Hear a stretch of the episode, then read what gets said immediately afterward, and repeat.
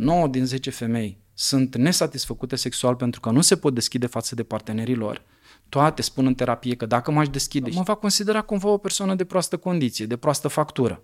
Și atunci aștept să descopere el ce îmi place. Dar în relație bărbatul nu ține cu tot din adinsul să, să facă asta. Și atunci avem și 9 din 10 bărbați nesatisfăcuți.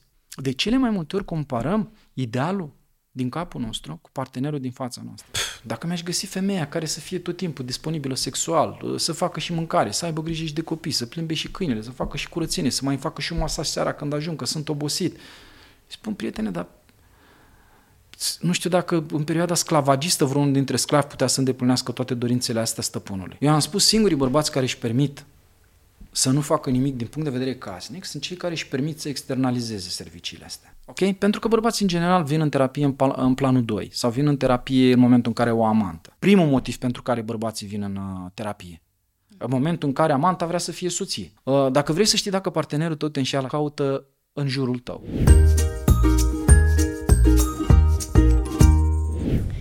Bun găsit, dragilor! Iată-ne la un nou episod marca Universul Parental, un podcast pe sufletul vostru. Eu sunt Ela Prodan, iar astăzi mi-am propus să vorbim despre relația de cuplu. Împreună cu invitatul meu, Constantin Cornea, psihoterapeut, o să disecăm principalele probleme care fac dintr-o relație să nu mai fie așa o relație, să intervină infidelitate, uh, probleme de abuz uh, și multe alte conflicte și mai ales aș vrea până la final să reușim să aflăm care sunt ingredientele principale pentru o relație de cuplu sănătoasă. Înainte de toate, aș vrea însă să vă rog o mică favoare să-mi faceți pentru cei care încă nu v-ați abonat la canalul meu, să apăsați iconița aceea de abonează-te, înseamnă foarte mult pentru mine. Asta îmi dă certitudinea că ceea ce fac aici, podcastul acesta, vă este util și vă mulțumesc. Bun găsit, Constantin! Mulțumesc frumos! Mă bucur foarte mult că ai acceptat să vii uh, aici și să vorbim așa despre un subiect care cred eu, din cât, din cât am observat, este foarte, foarte căutat așa de oameni, să afle mai multe despre, despre relații. Uite, eu vreau să te întreb un lucru, pentru că știu că în uh, regnul animal, de obicei, um, își aleg partenerii în funcție de ce li se pare lor de um, gena lor da? Um, instinctiv, cum consideră că le-ar putea apăra cuibul, că ar putea să dea naștere unor pui foarte puternici și sănătoși. Cum facem noi oamenii atunci când ne alegem partenerul? Foarte simplu. Simplificând totul, spun că femeia caută protecție, iar bărbatul caută sex. Femeia se îndrăgostește de un bărbat uh, despre care crede că ar putea să o protejeze și uh, protecția aceasta se întinde pe multe planuri. Se gândește că va fi tatăl copiilor ei și că va, o va ajuta în creșterea acestora. Se gândește că va avea un plan disciplinat uh, de creștere socială și în felul acesta va avea o protecție materială. Se gândește că, este, uh, că ar fi bine să fie un om cult cu care să aibă despre ce să stea de vorbă și așa mai departe. Bărbatul se uită doar la femeie, o vede, mi-a plăcut, și atunci ce îmi rămâne de făcut? Îmi doresc o relație cu femeia respectivă pentru că o plac. Bărbații nu-și pun de cele mai multe ori prea multe probleme despre calitățile femeii. Așa cum spuneam mai devreme, pentru femeie calitățile bărbatului ar trebui să fie multiple și consideră din discuțiile preliminare că acel bărbat o va putea proteja pe planurile enunțate mai devreme, pe când bărbatul de cele mai multe ori este mult mai simplist, el se uită, îi place femeia și din momentul acela consideră că el poate avea o relație și că cu siguranță va fi o relație fericită. Bine, dar asta înseamnă că doar noi femeile avem instinctul ăsta, adică orice partener uh, care ne atrage uh, adică ne atrage doar din cauza că noi vedem în el un posibil tată pentru copiii noștri și cel care să fie providerul pentru familie. Bărbații nu au chestia asta, adică instinctul ăsta al familiei nu e, nu e atât de puternic? Nu este atât de puternic pentru că bărbații nu dau naștere copiilor. Mm. Pentru bărbat, instinctul sexual este cel care ia decizia atunci când intră într-o relație. Mm-hmm. Tocmai pentru că pentru el lumea este mai simplă. El vede că putem avea anumite probleme și trebuie să căutăm anumite rezolvări. Um, o relație are două faze faza de cucerire și faza de construcție. Faza de cucerire este marketing pur, ă, pur publicitate, în care amândoi încearcă să mimeze cea mai bună variantă a lor. Marea problemă este că după tot marketingul și publicitatea respectivă începe filmul. Filmul în care cei doi trebuie să-și uniformizeze valorile. Așa cum spuneam mai devreme, bărbatul intră pentru că o iubește pe femeia respectivă, pentru că o place și se gândește că toate lucrurile vor decurge cumva de la sine. Femeia, în schimb, în faza de, de, de cucerire, se gândește la toate calitățile bărbatului și cum vor fi ei utile mai târziu pentru a construi o relație. Tocmai din acest motiv putem să spunem că modul de construcție a unei relații, așa cum și începutul relației este diferit, și modul de construcție ulterior este diferit. Atunci există câteva lucruri pe care, nu știu, ni le poți spune tu în calitate de psihoterapeut cu atâția ani de experiență în spate, cu terapie de cupluri și tot ce ai făcut. Există niște lucruri pe care noi, femeile, le putem bifa atunci când întâlnim un bărbat care ne place să ne dăm seama dacă este sau nu candidatul ideal pentru ceea ce ne dorim noi. Adică dacă ne dorim o relație de lungă durată, să și fie candidatul ideal, să nu fie doar uh, o relație pasageră. Da, da, așa cum spuneam în faza de cucerire, fiind doar marketing și publicitate, cei doi nu vorbesc mm. despre ceea ce eu denumesc în terapie de cuplu predictibilitate. Mm-hmm. În mod normal, eu te plac pe tine, tu mă placi pe mine și ar trebui în faza de cucerire să lăsăm un pic marketingul și publicitatea la o parte și să ne proiectăm un pic în viitor cam cum vedem noi viitorul împreună. Ce tip de carieră îți dorești tu, ce tip de carieră îmi doresc eu și cum ne va influența asta viața, pentru că o carieră mult prea deschisă, cu oportunitatea ca tu să întâlnești foarte mulți bărbați, mă poate face pe mine gelos și nici măcar nu știam despre asta până când te-am întâlnit pe tine. Uh-huh. În egală măsură același lucru și în ceea ce te privește pe mine la adresa mea. Uh-huh să vedem dacă ne dorim copii și cam câți copii ne-am dori. Wow, asta așa de la început? De ce nu? Wow, Bineînțeles. e, e așa, te duci și faci un, uh, un test. Da. Uite, bifează aici cu da sau nu. Bine, asta nu la prima întâlnire. Da, Spun evident. în cadrul primelor întâlniri, uh-huh. când din nefericire suntem așa ca două persoane sub efectul drogurilor, pentru că s-a remarcat științific, în momentul în care te-ai îndrăgostit, toți hormonii fericirii sunt la un nivel extraordinar de mare pe care nu-l mai întâlnim în restul vieții noastre. Uh-huh. Și atunci acei hormoni nu ne mai lasă să fim atât de inteligenți și nu ne mai lasă să fim atât de practici. Din nefericire, noi ca societate mai avem o problemă pe care am spus-o dintotdeauna. Suntem o societate ipocrită. În ce sens? În sensul în care nu putem vorbi despre ceea ce gândim în adevăratul sens al cuvântului, tocmai pentru că dacă ți-aș spune ce îmi doresc eu de la viață, poate te pierd. Mm. Dacă tu mi-ai spune tot ceea ce îți dorești, poate, și, poate mi-ai lăsat senzația că vrei să mă controlezi. Uh-huh. Și atunci, în spatele ipocriziei, ajungem uh, să mimăm anumite roluri care nu ne lasă să descoperim unul despre celălalt, dacă într-adevăr avem viziuni de viitor comune. Uh-huh. Bun, să presupunem că totuși relația pe care am avut-o așa de îndrăgosteală se transformă într-o relație de lungă durată, uh, și bănuiesc că următorul stadiu e cel al iubirii, că așa se zice, nu? Că de la îndrăgosteală ajungi la stadiul de iubire, care e ceva mai potolit.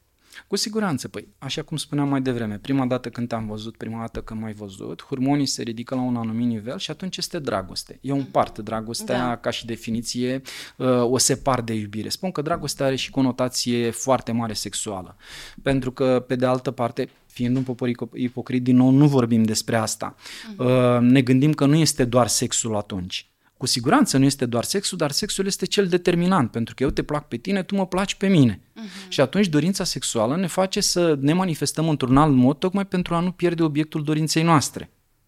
Dar dacă în toată dorința aceea manifestată la interior de către hormon ne mai folosim și inteligența, putem să punem anumite întrebări legate de predictibilitatea viitoare a relației noastre ce, ce fel vedem noi relația construindu-se pe viitor. Nu mai suntem copii, știm anumite lucruri despre viață, chiar și la 20 de ani, dacă formezi o relație, poți să-ți întrebi partenerul, partenera, cam cum vede viața, ce tip de carieră își dorește să, să urmeze pe viitor și atunci descoperi dacă ești o persoană geloasă sau nu.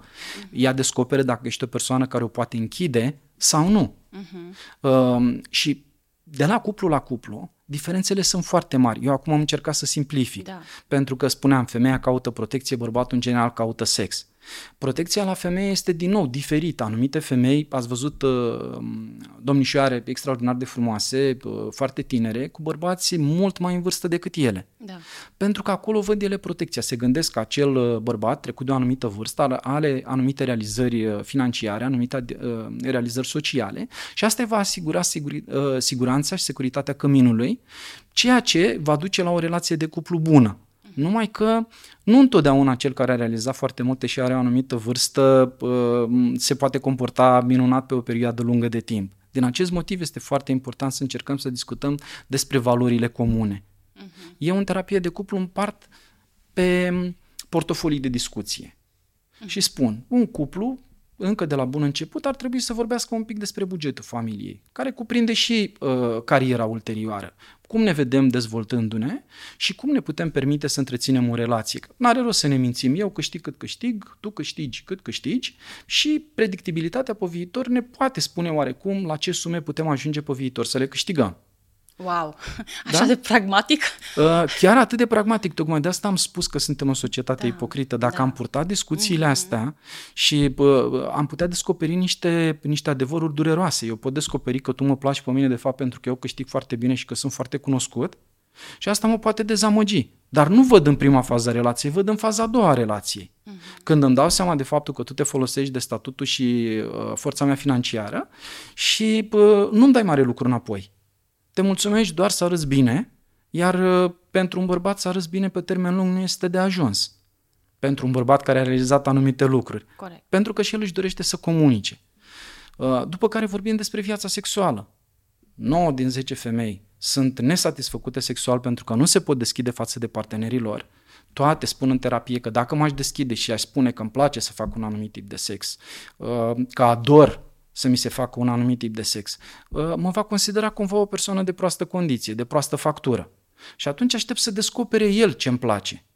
Bărbatul, ca și definiție, nu este neapărat un mare descoperitor. Perioada marilor descoperiri produse de bărbați a cam încheiat în istorie. S-au descoperit teritoriile care au fost de descoperit, da. dar în relație bărbatul nu ține cu tot din adinsul să, să facă asta. Și atunci avem și 9 din 10 bărbați nesatisfăcuți. Asta ne aduce pe noi la primul motiv de nemulțumire în cuplu? Este unul, principalul? Unul dintre cele mai opulente. Mm-hmm. Este cel care este folosit cel mai adesea ca monedă de schimb. Mm-hmm. Nu există cuplu care să aibă minim 3-4 ani de la formarea lui, în care unul să nu vrea mai mult sex și unul să vrea mai puțin. Și în loc să negocieze pe tema asta, să găsească o formulă prin care uh, amândoi se simtă satisfăcuți, din nou, fiind un popor ipocrit, spunem, domnule, da, ar trebui să simțim. Asta da. ar trebui să vină de la interior, dorința. Nu? Nu. Dorința vine de la interior, numai că avem 29 de mecanisme de apărare care o ține la locul ei. Asta te face pe tine să nu-mi comunici mie ce-ți dorești, asta mă face pe mine la un moment dat să nu mai împese de ceea ce-ți dorești tu, dacă tot nu-mi spui. Ok, am identificat această problemă, mi se pare foarte serioasă, mai ales că spui că este un procent îngrijorător de oameni care suferă și mi se pare că relația intimă într-o uh, căsnicie și nu doar este deosebit de importantă. Și atunci, uh, hai să vedem uh, ce au nevoie femeile versus ce au nevoie bărbații. Păi uite, în terapie le spun foarte simplu, din nou am simplificat lucrul ăsta și am spus minunat ar fi dacă legăm o relație, tu să-ți treci scenariul tău sexual cu tot ceea ce cuprinde, uh, ceea ce crezi tu că ți-ar plăcea eu notez scenariul meu sexual, după care le confruntăm pe cele două într-o discuție simplă, liberă.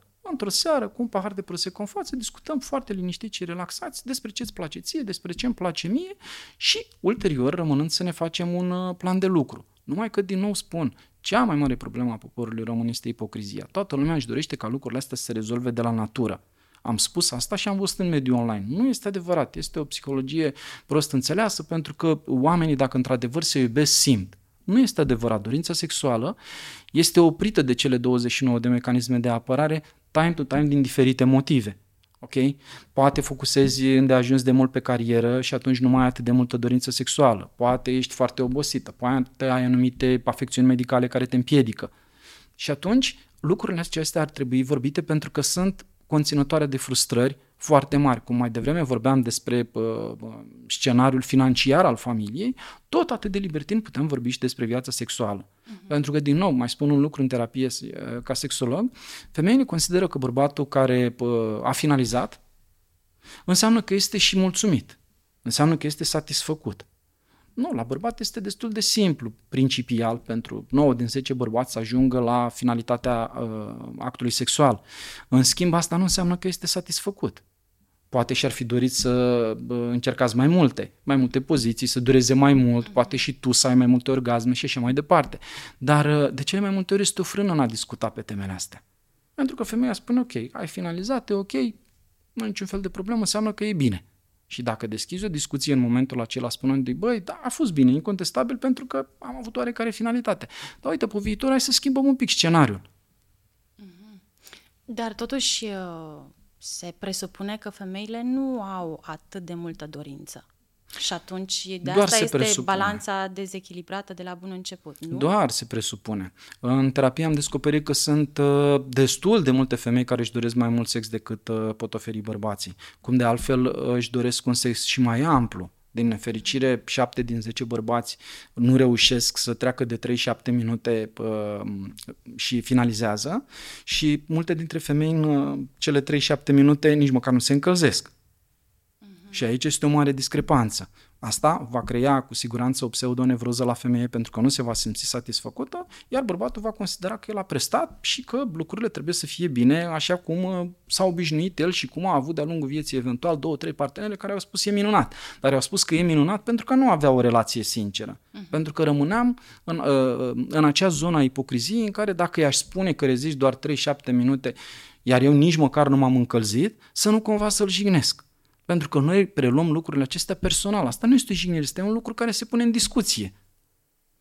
Păi da, dar ce faci totuși dacă nu ai același avânt pentru relațiile intime, să zicem. Pur și simplu, știi? Și atunci când uh, partenerii își confruntă listele, își dau seama că e cam imposibil de echilibrat. Se poate găsi o cale de mijloc cu siguranță. Chiar dacă unul dintre ei are o dorință mai uh, pronunțată și unul o dorință foarte mică, se pot negocia lucrurile acestea. Putem face într-o săptămână cum îți dorești tu, într-o săptămână cum îmi doresc eu, în altă mhm. săptămână uh-huh. să găsim un middle way, uh-huh. să mhm. găsim o cale de mijloc prin care să ne satisfacem reciproc, uh-huh. pentru că în fond și la urmă urmei dorința aceasta poate este inhibată la tine de un anumit lucru. Poate este ceva care te oprește, pentru că la bărbat stimul, la orice stimul, mai ales dacă te place, el reacționează doar la stimul, este da. de ajuns să existi da. și atunci excitația apare per se. În schimb, la femeie are nevoie de mai multe lucruri. Vorbim de preludiu, vorbim de uh, anumite scenarii în pat, vorbim de anumite așteptări, uh-huh. ok? Vorbim de postludiu, vorbim de faptul că trebuie să se simtă protejată, ca în momentul în care vorbim despre Uite, sex. foarte interesant, am auzit uh, că spunea cineva că actul intim începe din timpul zilei. Trebuie să pregătești femeia din timpul zilei. Ori dacă în situația în care sunt copii, ai și job, toate treburile casnice pică pe tine. Uh, ești by uh, default parent, cum se zice. Um, cum mai ajungi tu să poți să tot plecând de la realitățile celor doi, pentru că, din nou, indivizii pot fi diferiți. Tu poți avea mai degrabă un biorit sexual de dimineață uh-huh. și partenerul mai degrabă de seară, sau invers. Uh-huh. Putem porni și de la lucrul ăsta și atunci putem uh, avea acea viață sexuală intimă nemaipomenită dimineața până se trezesc copiii, merită să te trezești cu o oră mai devreme pentru a fi uh-huh. satisfăcut întreaga zi, cum de altfel poți dimineața să uh, bați anumite apropouri, poți um, instiga cumva femeia și promite anumite lucruri pentru seara, o ajuți un pic la treburile casnice și în privința copiilor astfel încât să nu fie, să nu cadă lată la sfârșitul zilei și în felul acesta poți avea parte de viața sexuală pe care ți-o dorești. Nu există problemă în cuplu care nu poate fi rezolvată. Ai zis foarte bine asta cu a ajuta soția în treburile casnice și eu am fost curioasă să citesc și am citit foarte multe comentarii uh, la chestiuni ridicate de relații și mai ales în ce privește relațiile intime.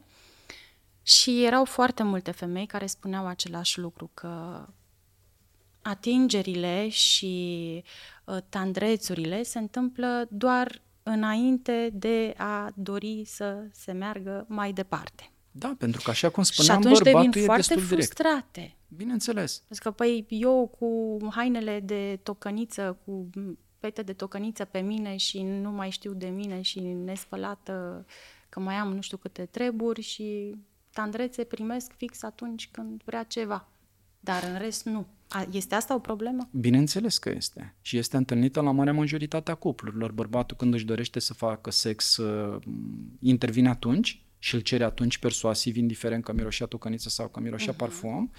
Uh, iar femeia, așa cum spuneam mai devreme, ia toate scenariile care ia cumva din, uh, ia fiecare în parte din energia uh, sexuală și atunci, normal că nu mai rămâne cu o doză de energie sexuală care să merită a fi satisfăcută, pentru că este mult prea obosită, este mult prea surmenată. Mm-hmm. Tocmai din acest motiv am spus, treburile casnice ar trebui cumva împărțite sau, dacă nu, externalizate.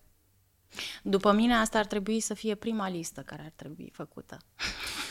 Cu siguranță. Înainte de lista aceea de preferințe uh, în pat, ca să zic așa. Cu siguranță pot fi multe, pentru că de multe ori se vine în terapie, noi avem o singură problemă și anume, nu știu, faptul că el a rămas little boy, încă ascultă de maică sa și mama lui decide ceea ce se întâmplă în familia noastră și ce ar trebui să fac eu, vine și controlează ce fac, cum fac, ca nu cumva să-i agresez odorul și să nu cumva să-l stric pentru că el a crescut într-un anumit fel și el este obișnuit și putem descoperi ulterior că pe fiecare dintre portofoliile pe care începusem să le enunț mai devreme, buget, familie, viața sexuală, mai sunt o seamă întreagă de interroluri. Pentru că noi într-o familie, de fapt, e ca într-o scenă de teatru. Uh-huh. În care noi doi suntem iubiți, noi doi suntem amanți, noi doi suntem parteneri, noi doi suntem prieteni. Noi doi suntem parteneri pe treburile casnice și le împărțim într-o nu trebuie neapărat să fie 50 la 50. Putem să le facem de asemenea natură încât să fie cât de cât echitabile. Uite, mai e încă o chestie, stai că eu le am pe ale mele. Te rog. Fii atent, Constantin. La fel, printre multele comentarii și pentru că și pe mine mă macină chestia asta, uh, tot referitor la treburile casnice,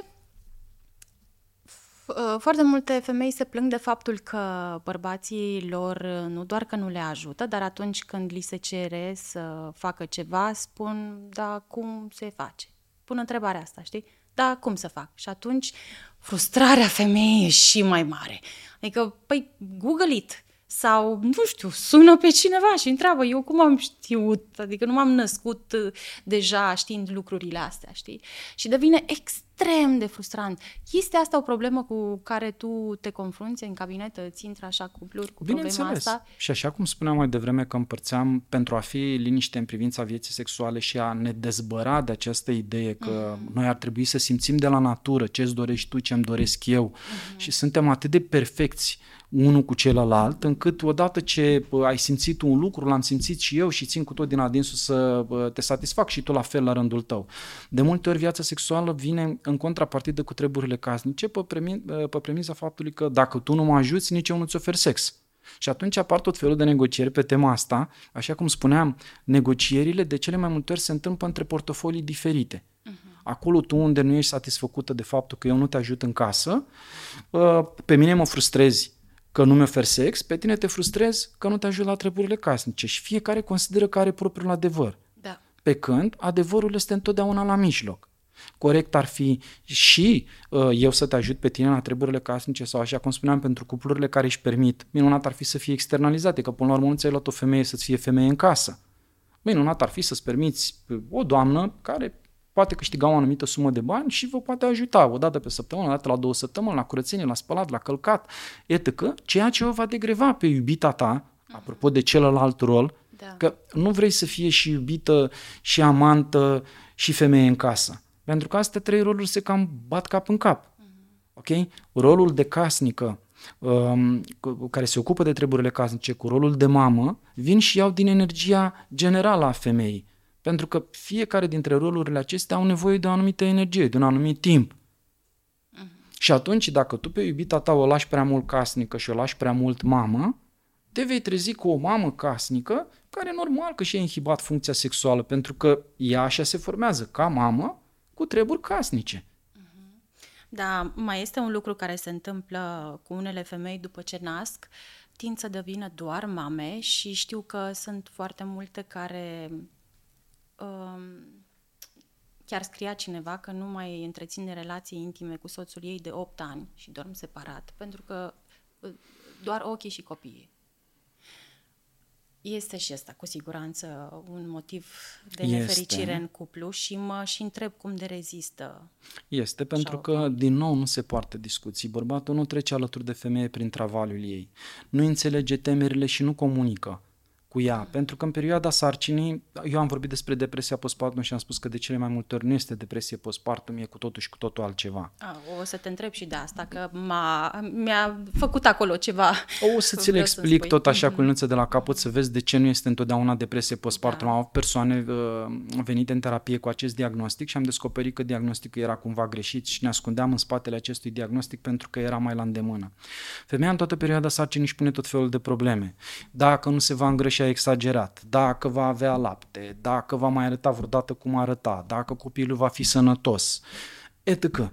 Toate lucrurile acestea produc transformări. Sunt întrebări pe care femeia și le pune și în tot acest travaliu, de cele mai multe ori, putem să spunem liniștiți că 9 din 10 bărbați nu vin spre travaliul acesta să o întrebe, băi, ce se întâmplă cu tine, cum te simți, Bă, ai dureri, poți să te ajut cu ceva, îți fac un masaj, am grijă un pic de tine, uite, plimbi o câinele ca să nu trebuiască să te mai deplasezi tu, uite, hai să-ți chem pe cineva să-ți facă un masaj dacă nu pot eu uh, să-ți fac masajul pe care ți l-ai dorit tu, uite, hai să uh, o chem pe mama să facă de mâncare sau o chem tu pe mama ta să facă de mâncare ca să nu te mai obosești tu, hai să vedem ce simți în perioada sarcinii, ce se întâmplă cu tine.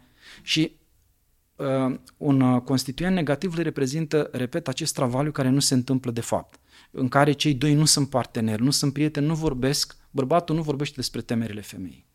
Al doilea lucru, când vorbim de depresia postpartum, uh, vorbesc despre motivele pentru care femeia face copil. Și când motivele respective nu sunt doar copilul și iubirea fantastică dintre cei doi, nu vorbim despre depresie postpartum. Dacă tu ai făcut un copil pentru că eu te înșelam în speranța că o să te aleg pe tine, nu pe amantă, depresia ulterioară are legătură cu faptul că eu n-am renunțat la amantă, nu are legătură cu depresia postpartum. Corect? Firește, dar totuși, care este depresia adevărată atunci? Care sunt simptomele depresiei adevărate? Uh, Depresia postpartum adevărat ar, ar presupune ca femeia să fi fost până în perioada în care rămâne însărcinată o femeie echilibrată și toate întrebările din perioada sarcinii să nu aibă legătură cu relația, ci doar cu ce se întâmplă cu ea și cu responsabilitatea pe care o avea ulterior. Dacă nu sunt doar aceste lucruri și nu vorbim doar despre acest travaliu, vorbim despre cu totul și cu totul alte probleme, pentru că așa cum am enunțat un, uh, mai devreme unul dintre motive, sunt foarte multe. E motivul acela în care pă, femeia face copilul pentru că tică e ceasul biologic sau pentru că toate prietenele ei au și vrea și ea să aibă. Uh, pentru a schimba partener, pentru că nu se simte iubită, nu se simte apreciată, nu se simte dorită, nu se simte ajutată și se gândește că în momentul în care va avea un copil, bărbatul dintr-o dată va deveni tată și va căpăta un alt fel de comportament uh, de la natură, de undeva va suferi o o epifanie pur și simplu și va fi altfel cu femeia uh, după ce va naște copilul. Din nefericire, așa cum spuneam, travaliu, um, sarcina este doar pentru femeie, nu este și pentru bărbat. Din păcate. Am înțeles, deci în cazurile astea nu e depresie, este doar uh, o Dacă vrei o dezamăgire, dezamăgire. a exact. faptului că nu s-au întâmplat lucrurile cum ți le-ai dorit tu. Nu putem vorbi despre depresie por- postpartum dacă femeia avea înainte ciclotimie, dacă avea distimie, dacă avea o depresie. De fapt, s-a prelungit o anumită afecțiune pe perioada sarcinii și odată cu copilul, plusul de responsabilitate îi agravează afecțiunea de bază. Ok? Da. Deci uh, am înțeles chestia asta acum, că ai explicat-o, pentru că auzisem ceva, am citit uh, câteva și mi era neclar. Uh, ok, ne întoarcem la cuplul acela în care relațiile intime nu mai există după copii. Dacă nu mai există după copii, înseamnă că femeia respectivă a avut un sindrom depresiv. A priori sarcinii, deci înainte de sarcină. Sarcina e la acutizat. Și ea se aruncă cu totul, s-a, s-a simțit neiubită, neapreciată, nedorită de către bărbat. Și, din nou, nu avem o depresie postpartum, ci avem o femeie care a născut un copil ca să aibă și ea pe cineva care să o iubească. Și atunci se leagă de copilul respectiv totalmente, pentru că a fost atât de dezamăgită de partenerul ei și atât de uh, uh, mult probabil și-a dorit de la relația respectivă, neavând mai nimic din ceea ce și-a dorit, încât în momentul în care are un copil, în sfârșit, are și ea un personaj care, despre care crede că uh, o va iubi până la sfârșitul vieții ei. Și din acest motiv apare uh, lipsa de dorință sexuală. Plus jignirile bărbaților din perioada sarcinii, că arăți într-un anumit fel, că te comporți într-un anumit fel, că nu mai dorești sex uh, așa cum doreai odată, că, uh, nu știu, sânii nu mai sunt uh, obiect sexual, ci devin elemente de alimentație. Uh, unii se uită cu o anumită privire uh, destul de înjositoare pentru femeie ca și obiect sexual în perioada în care femeia uh, este însărcinată sau ulterior uh, sarcinii, când începe să alăpteze copilul, când are un pic de burtică, când se zbate cu anumite lucruri interne și acolo din nou se pierde dorința. Pentru că noi trebuie să fim parteneri, noi ar trebui să trecem prin tot ceea ce se întâmplă în viață comunicând. Noi confundăm verbalizarea Confundăm descărcarea de frustrări cu comunicare. Comunicarea presupune avem o problemă, hai să vedem cum o rezolvăm împreună. Uite, mi-e frică de sarcina asta, cu ce crezi că mă poți ajuta? Bă, nu știu, ca bărbat nu știu cu ce pot, te pot ajuta, că nu pot naște în locul tău. Ok, da, măcar ascultă-mă. Uite, întreabă-mă cum mă simt. Nu mai mă atinge doar ca să fac sex cu mine, atinge-mă și spune-mă o să fiu o mamă superbă, o să avem un copil minunat. Și asta, ulterior, va lăsa dorința sexuală să se manifeste. Pe când dacă femeia se simte totalmente singură în jocul acesta și nu simte că bărbatul ar fi lângă ea, normal că ulterior dorința sexuală se va disipa. Dar ce faci în cazul în care, să zicem că reușești să ai o comunicare deschisă cu partenerul tău și totuși nu se rezolvă nimic? Pentru că na, nu multe cupluri au, își permit să meargă să facă terapie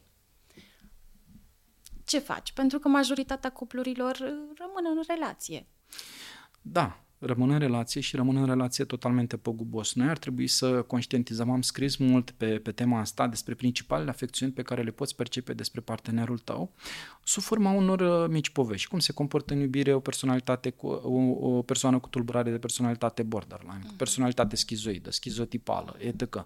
Și acolo poți să-ți regăsești partenerul. Personalitatea schizoidă, schizotipală, de exemplu, sunt personalități asociale. Nu le place societatea sub nicio formă, nu le plac prieteni, el te place doar pe tine și atâta tot. Femeia crede că bărbatul este doar uh, introvert și că el se va dezvolta. Dacă are această tulburare personală, tu vei rămâne dezamăgit că el nu se va dezvolta niciodată. Nu va înțelege de ce tu simți nevoia să ai colegi, de ce simți tu nevoia, nu știu, să te duci să te întâlnești cu prietenile tale, dacă el nu simte nevoie.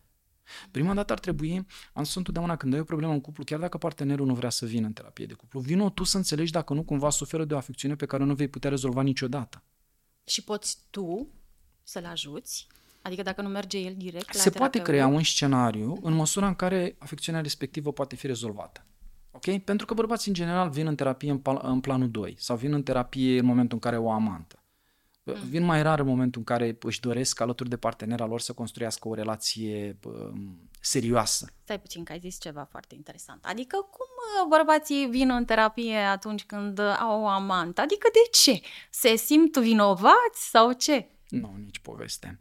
Uh, spre deosebire de femei, bărbații pot iubi uh, o să avem multe comentarii în mediul online, uh, Așa. conotație negativă. Bărbații pot iubi două, trei femei odată. Adică, stai puțin. Pentru... Vorbești de iubirea aceea, iubire de nu mai poți pentru una și e la fel pentru a doua și la fel pentru a treia și... Draga mea, este întrebare tipic feminină. Păi... Pentru că voi priviți iubirea cum o vedeți voi. Tu, ca să uh, îți părăsești partenerul sau dacă te-ai îndrăgostit de o altă persoană, te îndrăgostești de o altă persoană și te duci cu tot cu afectivitate acolo. Păi, te duci da. cu totul. E, marea majoritatea bărbaților, tocmai pentru că noi nu avem flirt social și am scris mult pe tema asta, fiind un element disfuncțional extraordinar de mare pentru societatea noastră. Adică să fri- flirtezi e un lucru cât se poate de sănătos. Și este nu... cât se poate de sănătos pentru că în felul acesta, dacă eu intru în flirt cu colega uh-huh. uh, și cu o persoană la o cafea, asta nu înseamnă că te iubesc mai puțin. Nici poveste, ba din contră, pot să-mi dau seama că te iubesc cu atât mai mult prin comparație cu tipele respective. Am scris un articol la un moment dat dacă ai dreptul să spargi o relație la 40 de ani. Și normal că titlul l-am conceput ca atare pentru că mă așteptam la comentariile negative ulterioare. Uh, în schimb, e un articol, pentru cei care n-au citit doar titlul, uh, titlul, am și explicat.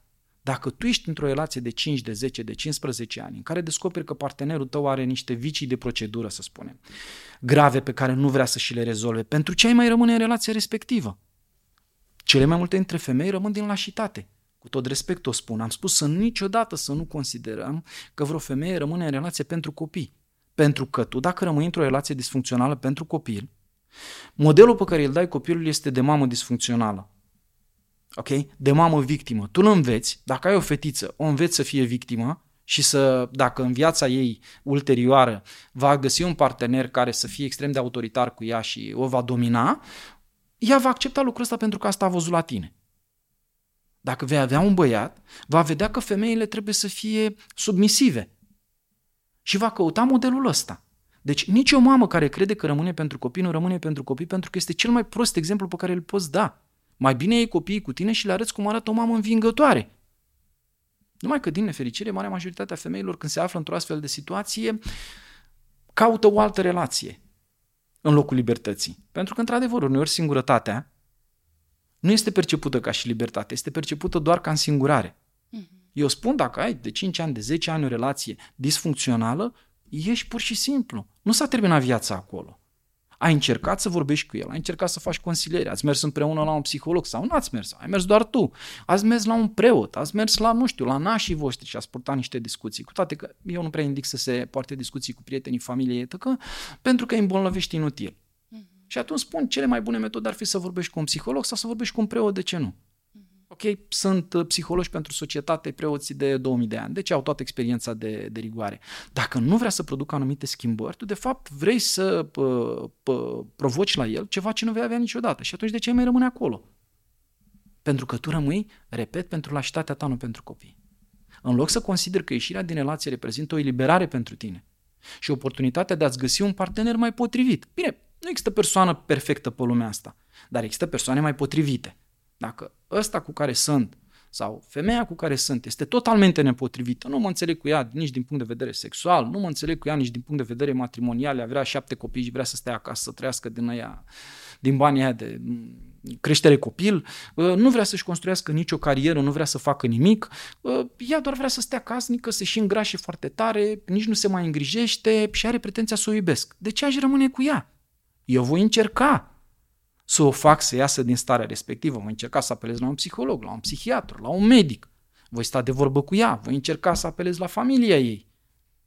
Dar dacă văd că nu pot, nu poți ajuta pe cineva împotriva voinței lui.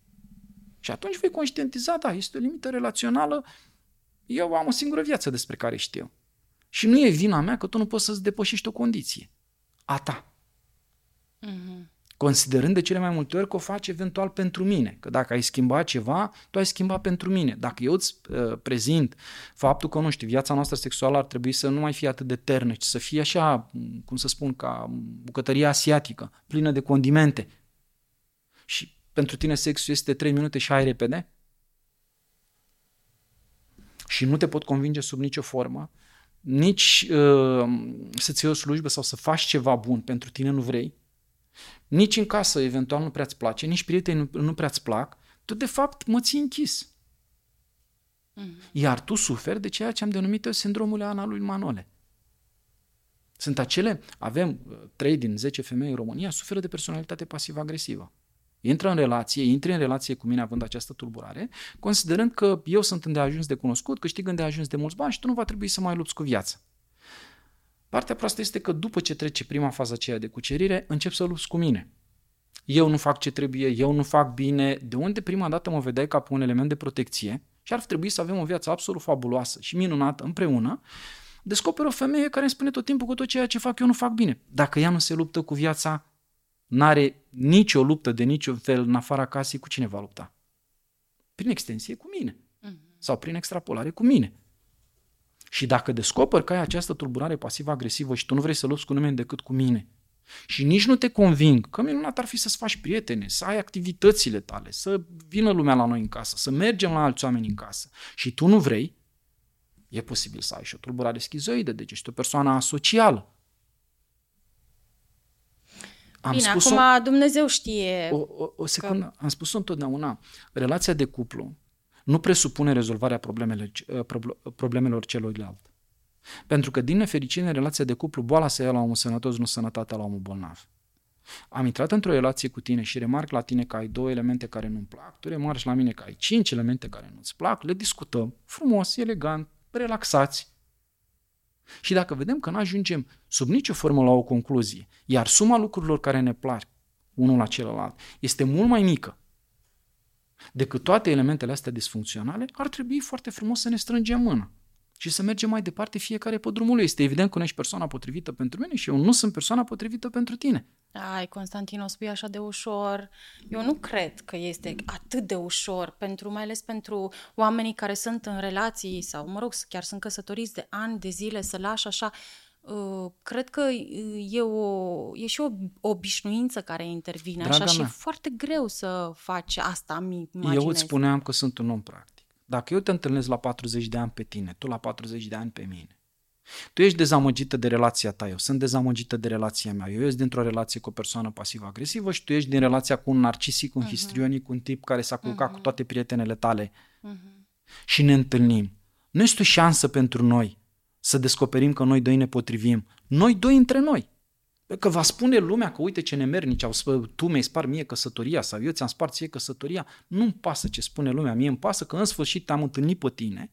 Experiențele tale de viață și experiențele mele de viață ne spun amândurora că ne potrivim mai bine și atunci îi lăsăm pe cei defecți pe care am încercat să-i reparăm cu problemele lor, pentru că probabil în singurătate le vor conștientiza și vom forma o relație.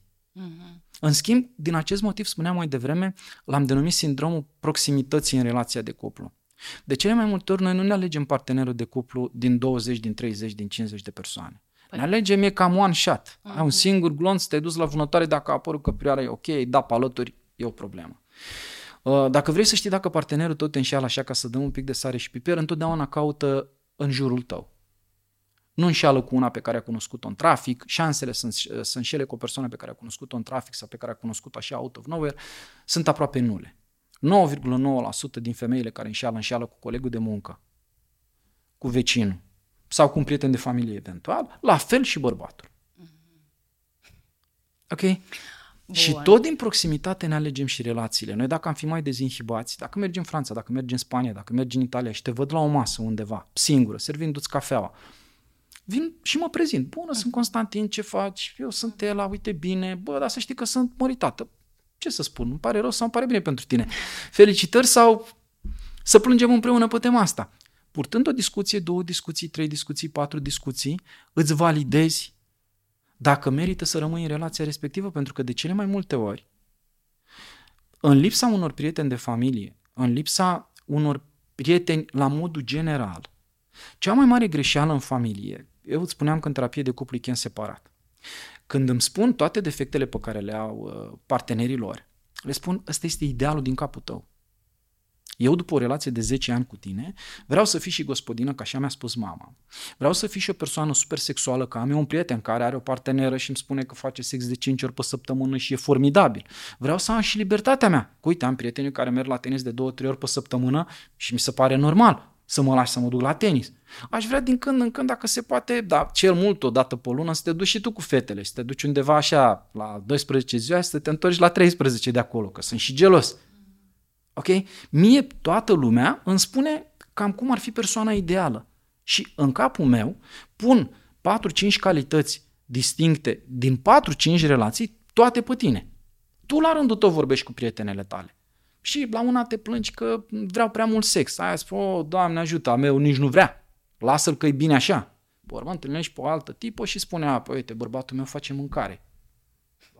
Pe al meu nu face mâncare. Imediat, instant, vii acasă și ți se pune pe mine, că de ce nu fac eu mâncare? Că uite, prietenul, soțul Rodică îi face mâncare.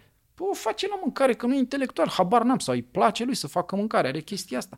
Dar ce vina mea că îi place lui să facă mâncare? Ok? Poate găsim o soluție. Poate mâncăm de trei ori pe săptămână la restaurant și în restul timpului chemăm o doamnă, pe mama ta, pe mama mea, habar n-avem, pe cineva și ne facem mâncare acolo. Ok? De cele mai multe ori comparăm idealul din capul nostru cu partenerul din fața noastră, iar idealul este construit din mici bucățele pe care le aflăm despre alții, fără a înțelege că acel puzzle nu poate exista într-un partener de cuplu. Noi trebuie să, în cuplu le desenez de multe ori ca în clasa a doua. În cuplu sunt două mulțimi care se întretaie. Avem lucruri comune, dar și lucruri separate.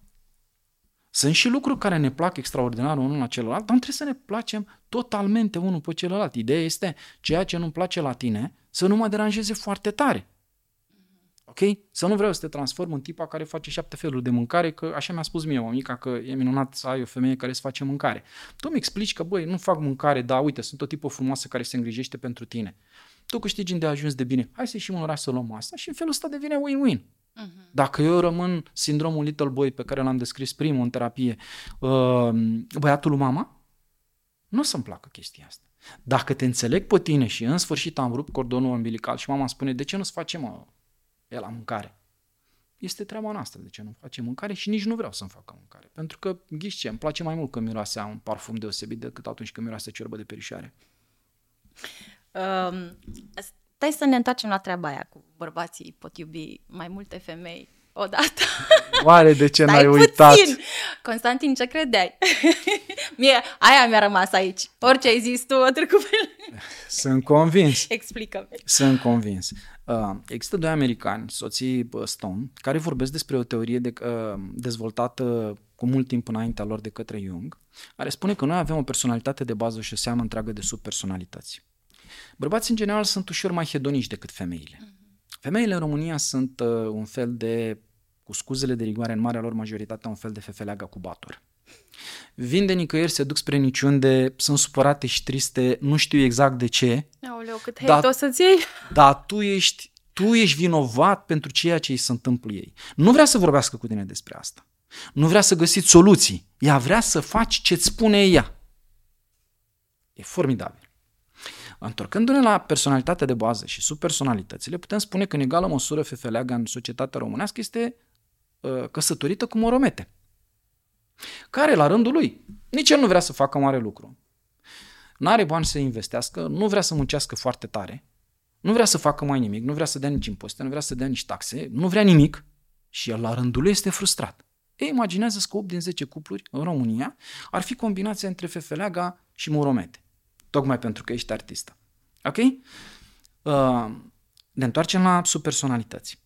Eu te plac pe tine pentru că, nu știu, îmi place la tine modul de a pune problema, îmi place că putem să vorbim câte o oră, câte două, câte trei, ești o tip ocultă, eu sunt un tip cool, vorbim despre filozofie, vorbim despre teatru, despre film, despre etică. În schimb, ceasul o pisica neagră. La mine, la muncă, la una dintre clinici, o doctoriță arată super bine. Și nu e blondă cu ochii verzi sau albaștri, nu-mi dau seama. Verzi. Uh, verzi, așa. Uh, ca tine, ci este șatenă cu ochi negri. Mm-hmm. Apare dorința sexuală.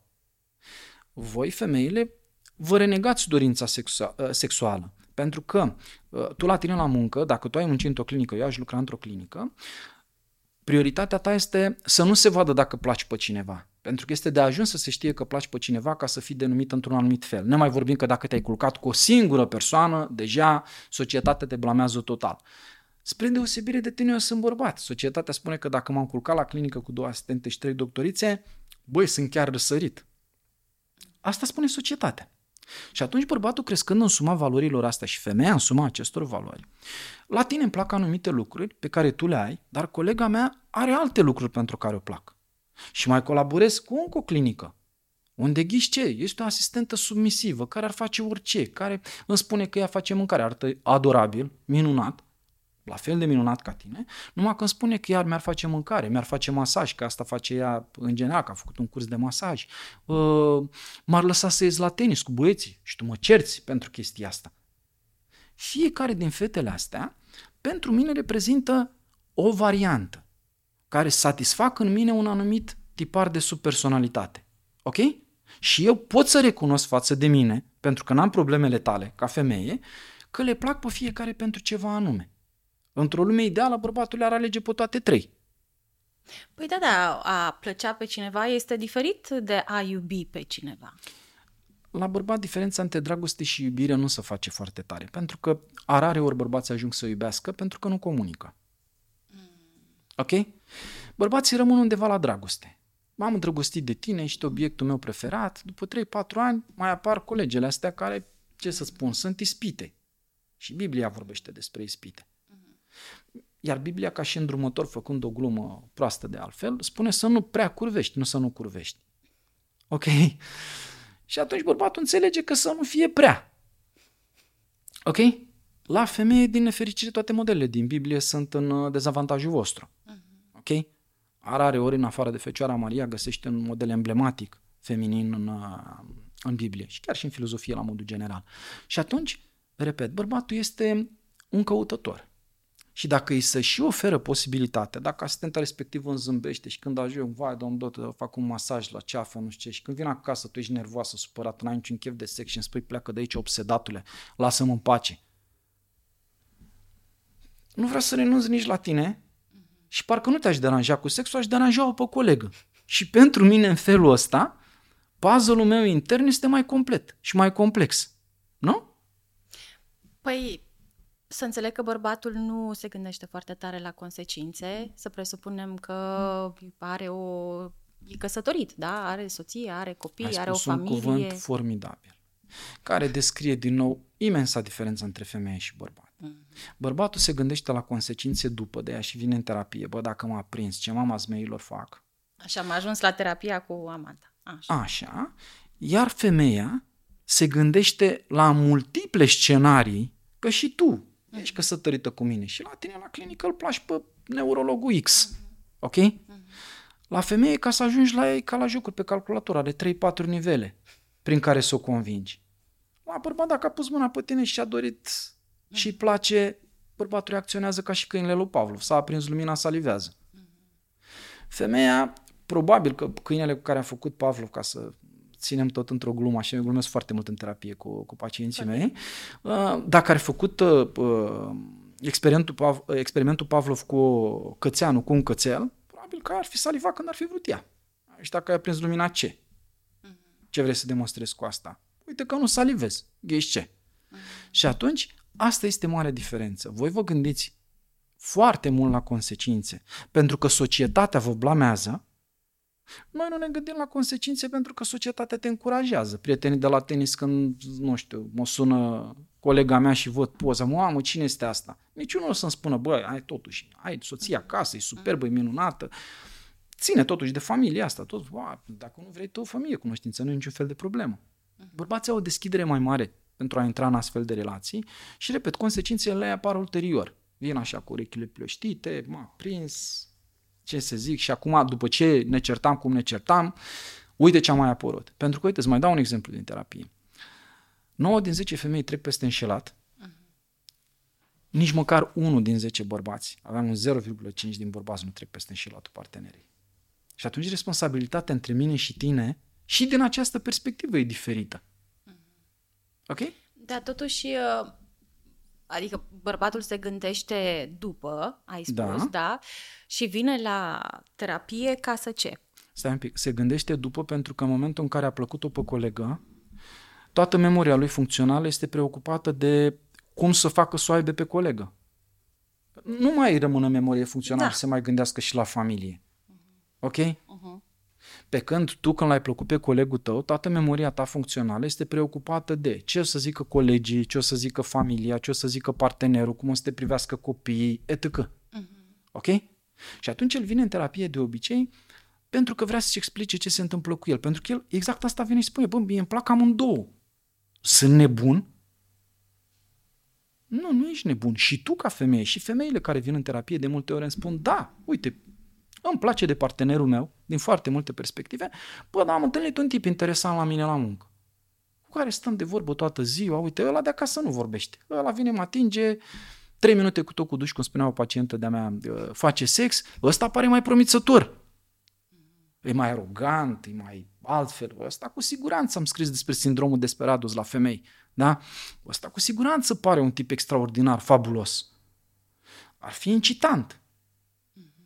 Ok? Pentru că voi faceți diferența între a fi incitată și excitată, pe care bărbatul din nou nu o face. La el apare de cele mai multe ori direct excitație. Mm-hmm. Apropo de ritualuri, că poți să inciți femeia încă de dimineață pentru a fi gata excitată seara. La bărbat incitatul e cu excitatul. El doar știe să umble la butoane pe aici, pe acolo, aia cred consideră că este a incita. Mm-hmm. Și atunci uh, înseamnă că motivul pentru care o femeie este mai dispusă să ierte după ce soțul, să zicem, partenerul o înșală, este tocmai acela că se gândește mai departe la familie, la, corect? Uh, la consecințe. Nu numai la Da. familie, la Consecințe, suma tuturor da. consecințelor, Corect. la cum va fi privită de Mm. către toți colegii, la ce va spune lumea despre ea și așa mai departe. Dacă ăla, pentru că eu dacă m-am culcat cu colega mea, n-am niciun fel de problemă, doar mă culc cu ea. Problema apare în momentul în care ea vine și îmi spune las-o pe ela și ia-mă pe mine. Acolo apar contradicțiile și este primul motiv pentru care bărbații vin în uh, terapie. În momentul în care amanta vrea să fie soție. Ok? Și nu mai înțeleg cum că ei n-ar vrea să pierdă nici soția, nici amanta și vor să învețe cum să se joace între lucrurile astea două. Ceea ce este o ingratitudine în, uh, în, uh, în terapie, că asta nu e un motiv de terapie per se. Ok? La voi, la femei, este un pic diferit. Atât de diferit încât este infinit de diferit. Ok? Repet, pentru că voi sunteți percepute altfel de către societate. Pentru că, din nefericire, uh, vă gândiți dacă personajul respectiv vă incită. Nu vreți doar sex. Voi ați vrea eventual, dacă vă incită, dacă vă excită, să fie chiar mai mult de atât. Am scris la un moment dat despre uh, care este principala fantasma a femeii. Și principala fantasma a femeilor în uh, spațiul ăsta de la noi de aici, din România, uh, este one night stand. Uh, sexul de o seară. Ok? Te-ai dus undeva, ai jucat o piesă de teatru, te-ai dus în barul uh, hotelului respectiv, nu era niciun coleg pe lângă tine, unul lângă tine, care a vorbit frumos, care secreta feromon de nu este adevărat, te-a atins de vreo 2, 3, 4 ori, te gândești că nu sunt consecințe, că nu se află, că nu te mai duci pe acolo, că nu te cunoaște nimeni și spui, după 2, 3 pahare de vin, că de aia se spune că e în vino veritas, hotărăști să o faci. Nu te încurci în proximitate. Ok? Femeile, de cele mai multe ori, în momentul în care se încurcă în proximitate, se încurcă pentru că își doresc relație cu bărba- bărbatul celălalt, considerându-și că e o variantă mai bună față de cel de acasă. Bărbatul doar se gândește ca și obiect sexual la cele cu care s-ar putea culca. Și a rare ori, da, într-adevăr, unul dintre obiectele alea sexuale îl convinge mai mult decât îl convingi tu ca și soție și de multe ori fac transmutarea asta. În schimb, în marea lor majoritate, amantele rămân în statut de amante. Ai avut situații în care, pentru că, după cum ați constatat, înșelatul este un motiv pentru care o relație de cuplu se strică, uh, sunt uh, situații în care poți salva o relație, o căsnicie, să zicem, o relație extraconjugală. Poate gen- salva? Ca și curiozitate, de cele mai multe ori, uh, femeile dacă înșeală, fac sex mai bine acasă sau se închid de tot. Bărbații n-au diferențe foarte mari, doar dacă uh, amanta îi obosesc foarte tare, nu mai pot presta acasă. Altfel, acasă rămâne cam cum, uh, cum era și înainte. Pentru a putea ști dacă salvezi o relație, trebuie să vezi care sunt elementele care îi țin împreună pe cei doi. De ce ar rămâne împreună? Foarte rar s-a întâmplat ca înșelând femeia bărbatul să fie de acord cu orice argument al femeii și să-și dorească să rămână în relație. De obicei rămân bărbații submisivi. Ok? Pentru că orgoliul la bărbat din punctul ăsta de vedere este nemăsurat. De cele mai multe ori rămân femeile cu bărbații și merg pe principiu să-mi povestesc tot ce s-a întâmplat ca să înțeleg ce s-a întâmplat, ceea ce nu-i face decât rău, decât bine. Ea crezând că dacă îi povestește totul, lucrurile se vor schimba. Uh, numai că lucrurile se schimbă în rău. Aflând mai multe amănunte, apar mai multe certuri, femeia simte nevoia să o plătească din ce în ce mai rău bărbatului și dacă îi o plătești prea rău, îl pierzi. Dacă nu îi o plătești foarte rău, atunci se ajunge la un compromis și se merge mai departe. Cum spuneau în terapie, um, bărbatul nici nu iartă, nici nu uită, femeia nu uită niciodată, dar încearcă să ierte. Ce faci în cazul în care afli că ai fost înșelat, înșelată? De preferat ar fi să nu afli. Dar dacă Da. ai aflat, dacă ai aflat, primul lucru ar fi să te asiguri că ceea ce ai aflat este de adevăratele. Pentru că de foarte multe ori sunt doar interpretări. Bine, să zicem că știi 100%. Păi, din nou, depinde cu cine a făcut-o. Dacă a făcut-o cu vreo prietenă de familie, se schimbă Da. da. lucrurile. Dacă a făcut-o cu o colegă de la el de la muncă, din nou uh, te vei isteriza pentru că uh, vei încerca să găsești soluții, să plece de acolo. Dacă pleacă de acolo și lucrează tot într-un domeniu de genul ăsta, să meargă spre un domeniu unde ar putea fi mai puțin supus unui astfel de, de stimul. În schimb, tot acest travaliu durează câteva luni și se mizează foarte tare pe valorile celor doi. Din punctul meu de vedere este un moment de cotitură în care cei doi își pot pune problema, poate pentru prima dată în viața lor, că pot fi sinceri până la capăt, să-și vorbească despre ce au, uite, ne-a plăcut întotdeauna unul la celălalt, discuțiile noastre, uh, nu știu, habar n-am, prietenii ne-au plăcut și avem vreo două hobby-uri. Nu ne-a plăcut niciodată viața sexuală dintre noi și faptul că tu nu faci mâncare. Să rămânem pe aceleași exemple. Și e unul dintre momentele în care se pot renegocia lucrurile astea, se pot descărca frustrările astea și puteți deveni o variantă mai bună a voastră. Uh, și din experiența ta funcționează cuplurile? Că bănuiesc că o să planezi așa o neîncredere îngrozitoare. E incontestabil. Așa cum spuneam mai devreme, bărbații de obicei renunță la femeia care e înșelat, iar femeile nu renunță la bărbat încercând să focuseze pe uh, ceea ce dețin împreună. Uh-huh. Ok? Uh-huh.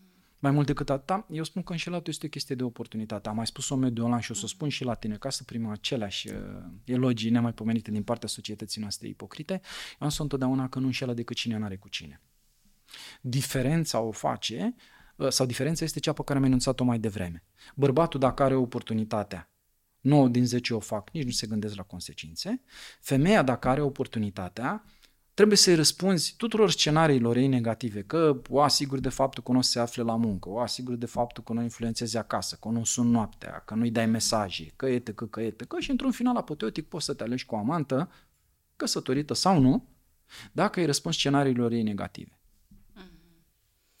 Uh, bun, am avut uh, așa, uh, am avut și infidelitatea și uh, relațiile intime mai mult sau mai puțin existente. Uh, am vorbit și despre sindromul de little boy, uh-huh. așa că și ăsta cred eu că este foarte important uh, și Cred că poate fi un motiv Sunt care... destul de mulți bărbați și am scris uh, destul de multe elemente aducând uh, elemente noi în psihologie. Am vorbit despre uh, sindromul Little Boy, este un sindrom pe care eu l-am gândit uh, Adică face ce totul, zice mama? Că, care nu se poate dezlipi de maică sa și valorile lui sunt valorile lui maică sa și în relația voastră uh, maică sa este cea care uh, vă guvernează relația și decide ce aveți de făcut voi între voi. Uh-huh. Am uh, adus un alt element de diagnostic nou, sindromul Desperadus. Uh, cele mai multe dintre femei uh, fac și cursuri pe tema asta, își doresc uh, bărbați cu care să poată comunica, bărbați vali social și așa mai departe. Dar pe de altă parte și voi aveți viața sexuală și voi aveți dorință sexuală și pentru voi instinctul animalic uneori îți spune că un tip de un anumit, uh, cu un anumit comportament, de-aia l-am denumit Desperadus după uh, celebru film, da? Când ți-a venit un antenă Banderas lângă tine, normal că indiferent pe, în vremurile lui bune, bineînțeles, normal că partenerul tău pălește și normal că apare o dorință sexuală. Mm-hmm. Ok? Mm-hmm. Imaginându-ți că acolo ăla, dacă arată și se comportă așa, cu siguranță va fi și un mascul extraordinar. Din nefericire, de cele mai multe ori, nu este neapărat așa. Ok? Am vorbit despre sindromul văduva neagră la femei. Tot un sindrom adus de mine. Femeile care fac copii la 40 de ani, foarte târziu, când le atică aici sub biologic, când sunt obosite de viață, și când din acest motiv l-am denumit uh, uh, văduva neagră, pentru că ca și uh, paianjenul, știm că paianjenul mm. văduva neagră își mănâncă partenerul după ce face da. sex cu el, își împinge partenerul la limita relației, exact cum am de exemplu mai devreme cu, cu doamna despre care, uh, care n-a mai făcut uh-huh. sex cu bărbatul ei. Sunt de obicei femei ajunse la o anumită vârstă care și-au dorit foarte tare să aibă un copil, uh-huh. uh, în momentul în care îl au, pentru ele nu mai contează nimic și vor declanșa pentru copilul respectiv un uh, sindrom little boy, că îl vor crește în consecință. Mm, da. Oh, uh, foarte creepy așa sună. Mai spunem tu, da, așa după tine, care ar fi principalul motiv uh, sau cel mai grav lucru care se poate întâmpla într-o relație ca să o macine total, spulbere? Principalul motiv e mai multe, ca să zic așa. Mm-hmm. Înșelatul, Mm. Adicțiile. Uh-huh. Toate adicțiile grave erodează o relație. Uh-huh. Lipsa de implicare emoțională și fizică în relație. Uh-huh. Acestea sunt principalele trei. Uh-huh. Pentru că asta erodează exact la baza relației. Erodează exact acolo unde relația ar trebui să um, aibă construcție. Ar trebui să, ca cei doi să aibă valori comune la care să raporteze împreună. Uh-huh. Și uh, uite, eu sunt uh, curioasă pentru că așa nevoile femeilor, să zicem, că le știu cât de cât din prisma mea. Dar spunem tu, Uh, care sunt diferențele între nevoile bărbatului și nevoile femeii într-o uh, relație de cuplu? Nevoile femeii sunt, uh, sau nevoia femeii este de protecție, așa cum spuneam uh-huh. încă de la începutul interviului. Ea își dorește un bărbat uh, cu alături de care să aibă toate rolurile acelea îndeplinite, rolul de prieteni, rolul de amanți, rolul de părinți, uh, um, să-și împartă cumva treburile casnice, uh-huh. să, a, să, să fie de acord cu libertățile unul celuilalt, să se sprijine reciproc în privința carierei și să se înțeleagă reciproc în privința carierei. Bărbați, Conexiune emoțională. Ceea ce presupune, mult. da, da, toate lucrurile astea presupun conexiune, conexiune și emoțională și intelectuală. Uh-huh. Pentru că nu poți vorbi de, conexiune, de lipsă de, con, um, de conexiune emoțională dacă vorbești de o viață împlinită din perspectivă sexuală. Uh-huh. Ok? Uh-huh. Dacă sunt complimente în cadrul relației, da. e o carte celebră cu cinci, uh, cele cinci limbaje ale iubirii. Uh, studiind uh, destul de mult pe tema asta, am descoperit că sunt 11 și că sunt destul de similare. Femeia crede că prea mult s-a bătut apa în piou pe tema asta, că femeii trebuie să-i, spui, să-i faci complimente, femeii trebuie să-i faci cadouri, pe femeie trebuie să o sprijini. Are să te mire, dar un bărbat deosebit va avea identic nevoile cu tine. Mm-hmm. Și atunci comunicarea dintre cei doi ar trebui să fie pe principiu win-win, câștig și tu, câștig și eu. Poate nu în egală măsură nu trebuie să, să-mi faci complimente atât de multe cât îți fac eu, dar și nevoia bărbatului este de a fi complimentat și nevoia bărbatului este de a fi sprijinit. Uh, cred eu că nu am fost uh, învățate, să zic, sau nu avem noi mentalitatea asta ca femei, uh, că și bărbatul totuși are nevoie de uite, de complimente, exact cum ai spus tu. De, de atingeri, atingeri, de provocări, uh-huh. de inițiativă sexuală.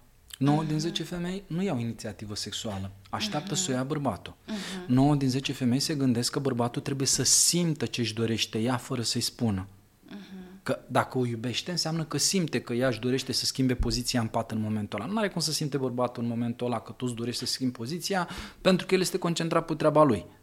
Ok?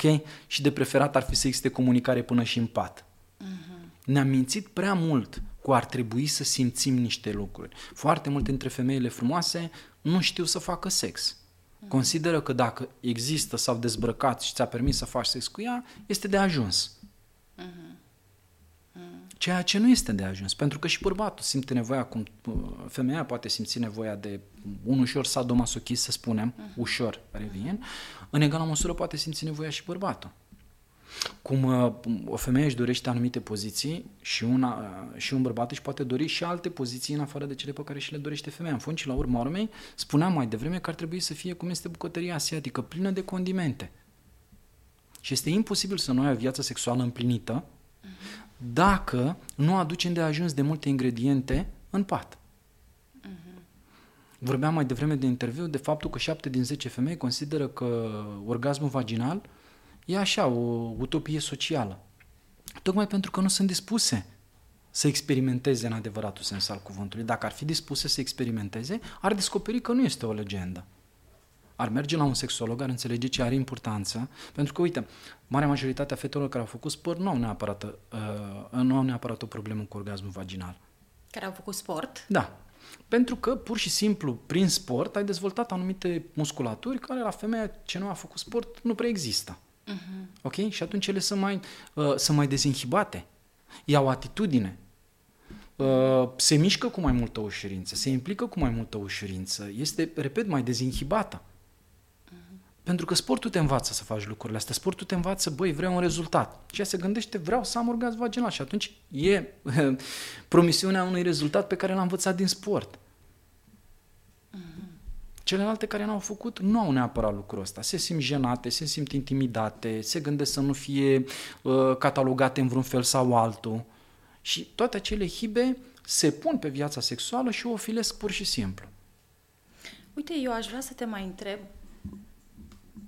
de ce se plâng bărbații atunci când vin la terapie de cuplu? Că ai zis că faci separat tocmai ca să nu aibă nimeni uh-huh. frustrări sau să se simtă inhibat. De ce se plâng bărbații cel mai des? Păi um, se plâng de viața sexuală. Pentru că spuneam mai devreme, femeile consideră că un bărbat care um, a finalizat este un bărbat fericit. Uh-huh. Ele nu înțeleg că și bărbatul respectiv poate și-ar fi dorit să finalizeze după o oră, după jumătate de oră, după trei sferturi de oră sau poate după 5 minute, după 10 minute să reluați activitatea mm-hmm. sexuală. Poate și-ar fi dorit, nu știu, să pronunțe anumite cuvinte, să scoți anumite sunete. Okay. Dacă partenera, pe parteneră nu o caracterizează lucrurile astea și vii spre ea și spui, bă, mi-ar plăcea să-mi vorbești așa, mi-ar plăcea, uite, să te trag de păr, mi-ar plăcea, nu știu, să te lovesc mm-hmm. ușor la fund, mi-ar plăcea, tot felul de ingrediente de genul ăsta. Marea majoritatea femeilor se uită la tine cu o privire care nu mai lasă loc comunicării din nefericire. Deci ăsta este principalul motiv de nemulțumire un, în cuplu? Unul dintre motive. Unul dintre, ok. Al doilea este la nivel de implicare. A, a, s-a crescut prost în societatea asta considerându-se că toate treburile casnice și copiii sunt în arondizmentul femeii și bărbatul nu trebuie să facă nimic. Amin. Eu am spus singurii bărbați care își permit să nu facă nimic din punct de vedere casnic sunt cei care își permit să externalizeze serviciile astea. Cei care nu au de ajuns de mulți bani pentru a avea uh, o femeie în casă, trebuie să-și ajute partenera pentru că formează o echipă. Apoi vorbim de copii. Copiii au nevoie de creștere și educare. Copiii învață mai degrabă din modul în care vă comportați unul cu celălalt decât din ceea ce le spuneți voi. Indiferent dacă ai o fată și un băiat și ei văd că numai tu faci treabă, băiatul va înțelege pe viitor că soția lui trebuie să facă treabă, fata va înțelege ori vrea, că, ori că vrea să fie ca tine, că asta e mm. rolul ei, ori că a văzut că tu nu te înțelegi bine cu taică nu? Și degeaba ai făcut atâta curățenie și atunci va decide să nu facă curățenie, să nu facă mâncare, nimic, oricum bărbatul ăla va fi nemulțumit. Păi și de ce vin bărbații în terapie cu nemulțumirea asta? Adică ei nu Pen, vor? Uh, pentru că nu consideră că este normal mm. să se implice ei. Și rămân destul de, cum să spun, destul de contrariați când le spun că un cuplu este o echipă. Mm. Și că, ok, hai să spunem că, nu știu, nu îți plac, nu-ți place foarte tare să ai activități cu copiii. Dar compensezi în casă. Uite, ești tu cu copiii afară mm-hmm. și te plimbi cu ei în parc și până când vii pregătesc eu o porție de paste. Mm-hmm. Ar trebui să existe factori de compensare. Pe când în marea lor majoritate ei consideră că două, trei liniuțe de la capăt și cam mai este implicarea uh, lor în cuplu. Mm-hmm. Pe când implicarea în cuplu, așa cum spuneam mai devreme, ar trebui să fie, în mod uh, paradoxal pentru unii dintre cei care ne vor auzi, aproape de jumătate-jumătate. Uh-huh. Foarte aproape de jumătate-jumătate. Dacă tu bași la spălat, poți să întinde rufele sau le bag eu la uscător. Dacă tu calci, nu e o problemă, în timp ce calci tu, fac eu niște paste. Uh-huh. Ok? Dacă nu-mi permit, repet, să plătim pe cineva, pentru că până la urmă când te căsătorești, nu-ți iei, și asta nu înțeleg foarte mulți dintre bărbați, nu-ți iei o femeie în casă. Îți iei o femeie pe care o iubești și trebuie, o formă de a-ți iubi femeia este și de a-i arăta că o protejezi, o protejezi și de treburile astea. Este alta um, formă de a arăta femeii, că mă întrebai mai devreme, cum se simt femeile protejate. Se simt protejate dacă le susții, dacă faci și tu, dacă le înțelegi, dacă după tot ce s-a terminat, s-au culcat copiii și etc., nu sări pe ea, ci poate stai un pic de vorbă cu ea jumătate de oră. Cum ți-a fost ziua, cum mi-a fost ziua, ce am făcut, ce n-am făcut, ce ți-a plăcut, ce nu ți-a plăcut, ce facem mâine, ce facem poimine. Concepem niște planuri, ne descărcăm, povestim despre ce s-a întâmplat pe timpul zilei și ne creăm o poveste a cuplului. Marea majoritate a cuplurilor la noi, 9 din 10 nu au o poveste. Au doar cerințe dincolo de ceea ce poate oferi partenerul. Și fiecare vine, de asta e și chem separat, și am fost blamat cumva, pe de o parte, de, de uh, anumiți psihologi, dar așa am dat rezultate din totdeauna. Este foarte dificil să vorbești cu amândoi în egală măsură despre viața sexuală. Cel puțin unul se va simți inhibat, cel, celălalt se va simți trădat, uh, se va simți pus la colț, etc. Uh, dacă am apucat să spun că sunt amândoi și bărbatul ar trebui să se implice, vezi, dragă, ți-am din momentul ăla deține femeia controlul și sare pe bărbatul respectiv, pentru că în marea majoritate ce vedem noi în filmele americane nu se întâmplă în terapia de cuplu la noi. La noi vin ca la judecător, tu mie să-mi spui că eu am dreptate, că altfel nu mai vin. Și culmea este că fiecare are dreptate. Dreptatea lui, care, uh, cum să spun, dintr-o sumă de lucruri care unesc un cuplu, 50% ai tu dreptate, 30% am eu dreptate, 20% sunt elemente utopice, nu o să avem niciunul dreptate niciodată, pentru că nu ne caracterizează pe niciunul dintre noi. Mm-hmm. Um, care sunt relațiile care nu mai pot fi salvate? Adică, zi așa un lucru cum îți dai seama dacă o relație poate fi sau nu mai poate fi salvată?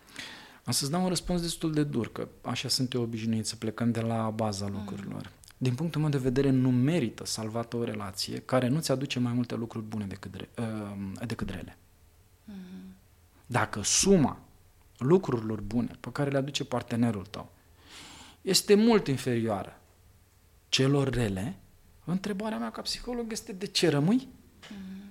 Ce te face să rămâi? Întotdeauna eu am spus, de asta și lucrez cu ei separat. Și le spun la prima ședință. Tu trebuie să devii cea mai bună definiție a ta. Și descoperim cum tu și partenerul tău devin cea mai bună definiție a lor. Poate tu ești inhibată sexual, cum descoperi să te dezinhibi. Poate el considera că treburile casnice sunt numai ale tale și înțelege de la mine că nu sunt doar ale tale și că te mai poate ajuta și el sau poate plăti pe cineva. Uh-huh. Ok? Uh-huh. Și în felul acesta, devenind fiecare cea mai bună definiție a lui, cuplul devine mai sudat, mai puternic. Deci răspunsul este, trebuie să fie o balanță care să aibă mai multe lucruri bune decât lucrurile mai puțin bune, dar ale pe care le discuți cu un profesionist. Ca așa dacă vii și spui, bă, nu dă cu mătura în casă, în rest e, dar asta cu mătura, pentru că de multe ori negocierea în cuplu este limitativă și autoritară. Dacă nu face asta și asta, degeaba le face pe restul. Uh-huh. Păi, stai un pic că nu le face degeaba pe restul, le face ca și formă de compensare. Acum, când ți-ai luat un partener, o parteneră, nu ți-ai luat un angajat, un subordonat care să facă tot ce vrei tu. Corect. E și normal să nu fie de acord cu tine în anumite puncte de, um, din anumite perspective, da? din uh-huh. anumite puncte de vedere. Uh-huh. Niciun cuplu, pentru că toți care vin în terapie descoper, exact cum îți spuneam, că își compară partenerul partenera cu un partener parteneră utopic. Pf, dacă mi-aș găsi femeia care să fie tot timpul disponibilă sexual, să facă și mâncare, să aibă grijă și de copii, să plimbe și câinele, să facă și curățenie, să mai facă și un masaj seara când ajung, că sunt obosit. Spun, prietene, dar nu știu dacă în perioada sclavagistă vreunul dintre sclavi putea să îndeplinească toate dorințele astea stăpânului. Că de erau mai mulți. Tu nu ți-ai luat un sclav, ți-ai luat un partener în condiții egale. Uh-huh. Și fiecare, tendința lor este, dacă i-aș chema împreună, fiecare să scoată în evidență calitățile lui. Da, dar eu aduc mai mulți bani în casă. Ok. Era o chestie pe care ai spus-o tu la un moment dat, că într-o căsnicie, să zicem, sau într-o relație în care există și copii, uh, există părinți întreținători și crescători. Și crescători. Explicăm puțin diferența asta. Din nou, este un prim element pe care, uh, unul dintre elementele definitorii pe care le-am adus ca și îmbunătățirea psihologiei. Uh-huh. Există doar două tipuri de părinți, întreținători și crescători. Uh-huh. Fiecare dintre ei au principiile lor bune și cele mai puțin bune. Din nefericire, marea majoritate a părinților din ziua de astăzi sunt mai degrabă întreținători, adică cei care consideră că dacă plătesc o grădiniță privată, o școală privată, un profesor de not, un profesor de scrimă, un profesor uh-huh. de mhm. tenis, un profesor... El și-a făcut treaba ca părinte.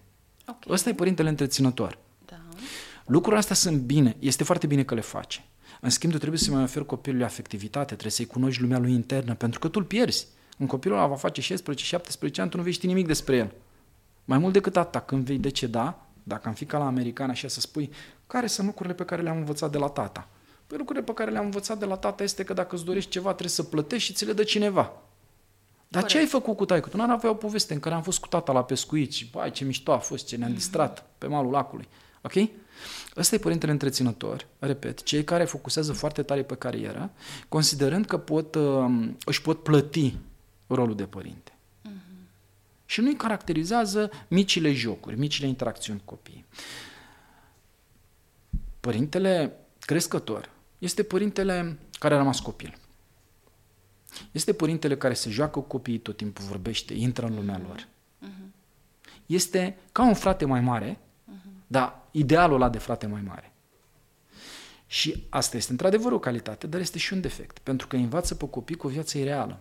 Cum te joci tu ca părinte cu copiii tăi, lăsându-i să câștige, da, uh, da căutându-le da, da, da, tot da, timpul da. să le dai dreptate și așa mai departe, că se vor confrunta cu viața reală și vor vedea că nu e obligatoriu ca ei să câștige la toate jocurile, că trebuie să respecte niște condiții și așa mai departe, atunci uh, va fi o dramă pentru ei. Și atunci aceste două forme, întotdeauna spun la cursurile de parenting, prima dată vă notați-vă ce, ce tipar de părinte sunteți, ca să nu mai complicăm lucrurile, că aveți anumite tulburări, că nu aveți mhm. anumite tulburări, că aveți anumite depresii. Nu, părinții trebuie să împărțiți simplu în întreținători și crescători. Uh-huh. Sunt foarte multe mame întreținătoare care nu își pot recunoaște lucrul ăsta față de sine, care consumă foarte multă energie încercând să pară mamă crescătoare.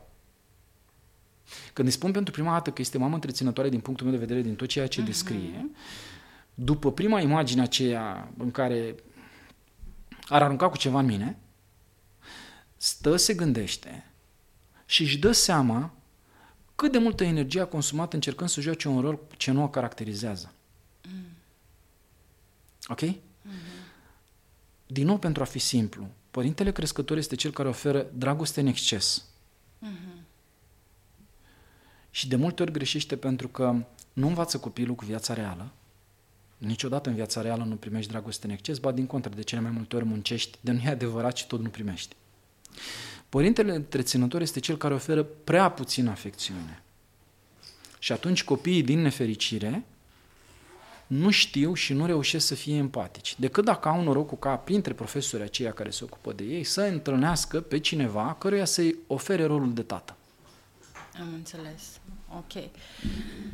Um, hai să vedem dacă ar fi așa să enumeri câteva dintre ingredientele pentru o relație de cuplu sănătoasă. Care ar fi principalele, să zicem, cinci?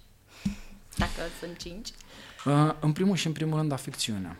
Uh-huh. De ambele părți. De ambele părți. Afecțiunea trebuie exprimată și de tine și de mine. Și eu trebuie să fac complimente și tu trebuie să faci uh-huh. complimente. În psihologie nu prea se folosește cuvântul trebuie și din nou este un element ipocrit. Ba da, trebuie. Dacă, și dacă nu simți. La un moment dat vei simți. Ok? okay. Poate nu m-am trezit în cele mai bune toane, dar spun, bă, ai aceiași ochi frumoși pe care ai avut dintotdeauna. Uh-huh. Ți-aduc ție bună dispoziție și voi primi o energie foarte bună din partea ta, uh-huh. ceea ce ne va uh, stimula ziua uh, pe mai departe. Okay. Deci exprimarea afecțiunii în primul și în primul rând, oricând, îți scriu două versuri, îți transmit un mesaj frumos. Am văzut ceva extraordinar pe stradă, fac o fotografie și spun, uite ce rochie superbă, mă gândeam la tine cum ai arătat cu rochița asta. Merg pe stradă și văd niște flori, nu ți le cumpăr, îți trimit o poză, spun, uite ce flori ai putut să ai, dacă aveam timp să ți le și cumpăr. Și atunci chestiile astea nu e neapărat să vină din tine, dar să le forțezi? Draga mea, noțiunea de eu au tot timpul, dar eu nu sunt așa. Prietene, tu ești o sumă 99,999% din tine, entitatea lui eu, este o sumă de 99,999% interacțiuni pe care nu le-ai decis tu. Okay. Asta e un sofism. Când tu îmi spui, eu așa sunt, nu îmi place să fac sex. Bă, n-aș crede. Lasă-mă să te stimulezi și o să vezi că o să-ți placă. La rândul meu eu spun, eu, mie nu-mi place să fac mâncare. Ok, îți place să faci mâncare, da, uite, dacă faci niște paste din astea simple, pur și simplu arunci într-o oală și ai făcut un sos din ăsta de roșii, cum fac italienii și le-ai pus una peste alta, am servit o jumătate de pahar de vin și avem un sex minunat. S-ar putea să descoper că îmi place să fac mâncare. Uh-huh. Și este, uh, reprezintă un factor uh, prin care te incit. Uh-huh. Deci tu zici un picuț de practică, da? Când vine vorba de... Trebuie să înțelegem că noi, de... din acest motiv am spus că noi trebuie să devenim cea mai bună definiție a noastră. Uh-huh. Nu să mergem pe ideea, pentru că de multe ori mergem pe ideea eu sunt eu, mm. tu ești tu, da. tu trebuie să te schimbi. Okay. Nu, amândoi trebuie să ne schimbăm pentru că de asta am intrat într-o relație. Deci prima dată exprimarea afecțiunii, afectivității, okay. de fiecare dată când avem ocazia, prin gesturi, prin propoziții, prin mângâieri, prin atingeri, prin promisiuni, prin planuri de viitor, prin rememorarea unei elemente frumoase, prin mulțumiri, prin sprijin, uh-huh. prin încredere reciprocă. Okay. ok? Al doilea element este, ține într-adevăr de viața sexuală. Hai, pentru numele Dumnezeu, indiferent ce te-ar caracteriza și ce nu te-ar caracteriza, hai să încercăm toate cele. Uh-huh. Și vom vedea cu ce îmi rămâne uite, eu o să am răbdare cu tine, tu o să ai răbdare cu mine o anumită perioadă și dacă într-adevăr nu-ți place un anumit lucru, că te doare, că te ține, că nu te caracterizează pur și simplu, renunțăm la ăla. Dar dacă noi experimentăm o lună, două, trei, putem să descoperim o definiție a lui eu mult, extrem de mult îmbunătățită despre noi și vom avea o viață sexuală, așa cum spuneam, plină. Okay. Pe deplin satisfăcătoare pentru amândoi, când se ridică cei doi din pat sau când rămân semi-leșinați unul pe partea celuilalt, vezi zâmbetul acela de satisfacție extraordinară prin care spun, Doamne, ce bine a fost, a fost minunat. Uh-huh. Și atunci ai două lucruri, ce minunat a fost și ce minunat va fi de acum încolo pentru că uite ce am realizat. Okay. Al treilea lucru sunt copiii. Să recunoaștem de la bun început, când eu cu tine decid să, decidem să avem un copil, dacă vom fi părinte întreținători, crescători sau unul de un fel, celălalt de altfel. Pentru că femeia când rămâne însărcinată și imaginează că transformările din ea se vor produce și la bărbat și că bărbatul va căpăta o definiție parentală odată cu nașterea copilului. Dacă noi am vorbit dinainte și spune, bă, uite care e treaba, nu cred că o să fiu atât de implicat, dar o să te sprijin în tot. Ok? Ție îți place mai degrabă să te joci, să desenezi, tu oricum desenezi mai frumos decât mine, tu oricum reciți mai frumos decât mine, că e meseria ta. Tu oricum știi o grămadă de cântecele. Nu considera că tu faci alea ca să mă acoperi pe mine, ci tu faci alea ca să pui ceva pe copil pe care tu l-ai nativ și pe care eu îl asigur, uh, uh, pentru care eu la schimb, nu știu, fac mai despaste. Ok? Și în felul acesta este din nou o formă prin care ne arătăm că suntem o echipă imbatabilă și este greu din, să rupi un partener sau o parteneră dintr-un astfel de cuplu. Patru, comunicare. Ceea ce denumim noi, în mod, uh, spun eu, greșit, comunicare, este descărcare de frustrări. Comunicarea presupune, uite, eu cred că avem o problemă. Nu-mi place un anumit lucru pe care tu îl faci așa. Hai să discutăm cu argumente pro și contra, că ori am înțeles eu greșit, ori tu nu ești dispusă să faci anumite eforturi, ori consider că tu faci prea multe eforturi pe multiple planuri, iar pe planul ăsta nu mai vrei. În oricare dintre variantele acestea găsim soluții. Nu trebuie să mergem pe ideea că noi, dacă ne iubim, cu siguranță suntem jumătatea celuilalt. Trebuie să lucrăm pentru a deveni jumătatea celuilalt. Pentru că într-o relație de 5 ani, de 10 ani, de 20 de ani, de 30 de ani, indivizii se dezvoltă diferit. Ok? Mm-hmm. Înaintează în vârstă, suma experiențelor se schimbă, uh, au mai mult succes sau mai puțin succes, sunt mai bolnavi sau mai puțin bolnavi, au dezvoltat anumite adicții și nu sunt conștienți de ele. Suntem într-un cuplu pentru a ne sprijini. Și sprijinul înseamnă, băi, uite, eu cred că tu fumezi prea mult. Nu e treaba ta, e de obicei răspunsul. Sunt nervoasă și e că, băi, să facem ceva, să fii mai puțin nervoasă ca să fumezi mai puțin. Cu ce te pot ajuta în privința asta? Uh-huh. Păi n-ai tu cu ce să mă ajuți. Băi. Ești ce? Trebuie să am, că de-aia suntem o echipă. Ok? Hai să facem ceva. Când îți vine să fumezi, nu știu, hai să ieșim împreună să ne plimbăm. Hai, luăm un câine. Hai să facem ceva. Ok? Și ia-ți un pai din ăla de servit uh, cocktailuri și fumează din ăla, că e același gest. Dar trebuie să avem disponibilitatea negocierii. Comunicarea presupune enunțarea unei probleme și găsirea unei soluții practice. Ori prin compensare, ori fix vis-a-vis de problema respectivă. Așa cum spuneam mai devreme, tu spui, da, mie mi-ar plăcea să speli pe jos. Bă, chiar n-am de gând vreodată să mături să spăl pe jos. Bă, cred că am muncit îndeajuns de mult ca să nu mai fie nevoie să fac treaba asta. Tu ții cu tot din adinsul să fac asta. Bă, dar uite, compensez, nu știu, cu pastele alea. Nu e de ajuns. Dar compensez cu, uite, îți cumpăr cador. Nu e de ajuns. Atunci nu mai e negociere. Mm. Atunci înseamnă, pentru că, de fapt, în cuplu este o bătaie pe control. Și fiecare consideră că valorile lui sunt cele care ar trebui să determine funcționarea cuplului ulterioară. Pe când valorile tale peste valorile mele cu restul valorilor pe care le-am mai învățat, cum spunea Iorga, numai prost învață în experiența lui, deștept învață în experiențele altora. Da. Ok, cred că am citit de ajuns de mult și eu, ai citit de ajuns de mult și tu, și hai să facem în așa fel încât ce am mai citit din Dostoevski, ce am mai citit din Tolstoi, ce am mai citit din, nu știu, din Balzac, ce mai um, piesă de teatru ți-a mai plăcut ție, ce film mai mi-a plăcut mie, hai mă să le aducem în casă. Hai să le facem și noi. Da, e foarte frumos ceea ce spui, dar uh, eu cred că încă unul dintre motivele pentru care cuplurile nu mai au atâta dorință de a comunica sau sunt prea obosite să încerce este și faptul că au o luptă zilnică pentru supraviețuire între ghilimele, da? să producă bani, să aibă bani de aia, aia, aia, aia. Și asta se poate discuta.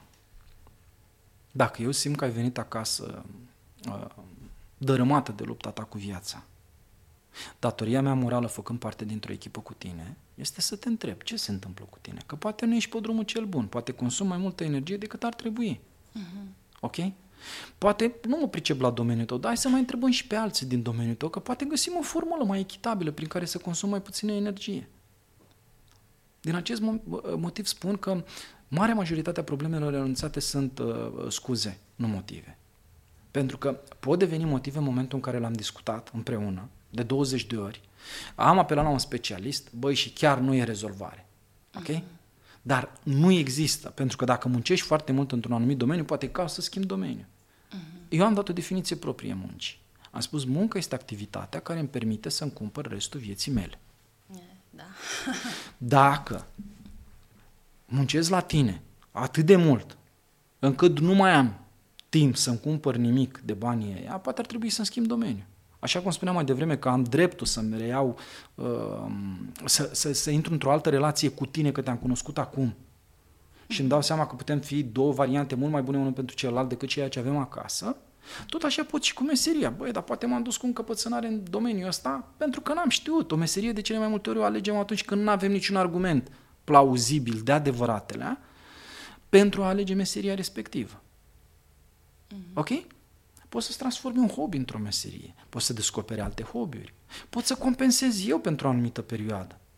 Trebuie să găsim o formulă prin care să fii fericită, că altfel dacă tu muncești și de fiecare dată vii acasă cu bateria de la telefon pe roșu, nici nu pot să stau de vorbă cu tine, până la urmă, care e viața noastră?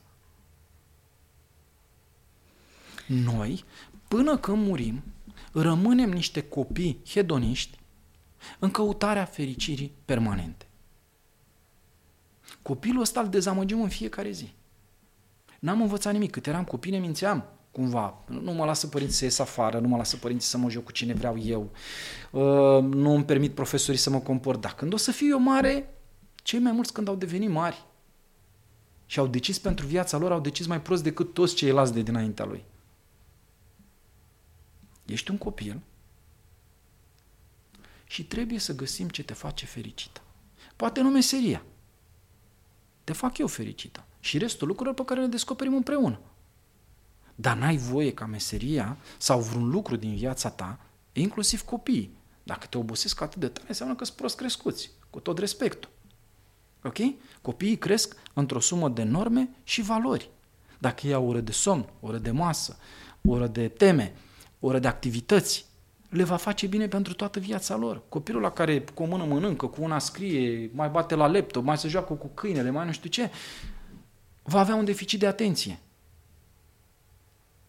Și va trebui să aibă enorm de mult noroc să găsească un job în care să-i se permită să facă ceea ce face el atunci când este școlar. Deci, uh, al cincilea element ar fi sprijinul acordat reciproc. Incontestabil. Și încercarea de a găsi soluții ca să fie mai bine pentru fiecare. Uh, mie mi se pare, Constantin, că am uh, atins așa niște teme foarte importante. Un singur lucru trebuie să te mai întreb. Spunem dacă gelozia este dovadă de dragoste. Gelozia până la un anumit uh, nivel, da. Uh-huh. Am auzit adeseori că gelozia este patologică ad factum. Nu, nu este adevărat. Eu nu pot să te iubesc pe tine fără să n-am și un soi de gelozie. Problema se pune dacă gelozia respectivă este patologică, adică tu nu-mi dai mie niciun motiv să fiu gelos, dar eu sunt gelos pentru că pur și simplu ai un coleg. În mod evident nu există nimic între tine și colegul respectiv, dar eu sunt bolnav pur și simplu și am senzația că, nu știu, tu pe peste tot pe unde te duci, tot te agăți de către mm. cineva. Acolo este patologie. Dar așa să-mi doresc să fii doar pentru mine și tu îți dorești să fiu doar al tău, este o gelozie conținută care este cealaltă fațetă a iubirii. Că mm-hmm. dacă, atunci nu mă iubești. Mm-hmm. Dacă tu îmi spui nu sunt geloasă, super, uite, mă culc cu prietena ta, mă culc cu... A, pe stai că nu, păi, vezi că ești geloasă. Mm-hmm. Ok? Cum de altfel, prietenie între o femeie și un bărbat nu poate exista. Cel puțin unul dintre cei doi este interesat și de altceva. Mm-hmm. Și va fi foarte greu ca acea prietenie să fie funcțională pe termen lung, pentru că mai devreme sau mai târziu se va reliefa um, dorințele celui care le are. Așadar, dragilor, um, speranța unui cuplu uh, cu relație sănătoasă rămâne întotdeauna. Uh, se pare că putem să avem, să ne construim relații uh, foarte frumoase. Atâta doar trebuie să vrem, să fim disponibili și, uite, poate că n-ar fi rău, așa cum zice și invitatul meu, Constantin, să facem și niște liste cu ce ne dorim, și să vorbim, să încercăm măcar să vorbim deschis cu partenerii noștri, că asta se pare că ajută foarte tare. E un început. Uh, vă mulțumesc foarte mult pentru că sper că ne-ați ascultat până la final, pentru că este un subiect așa juicy și am vorbit pe față de toate. Uh, vă mulțumesc, vă rog încă o dată like, share, subscribe și abia aștept să ne vedem data viitoare. Vă pup!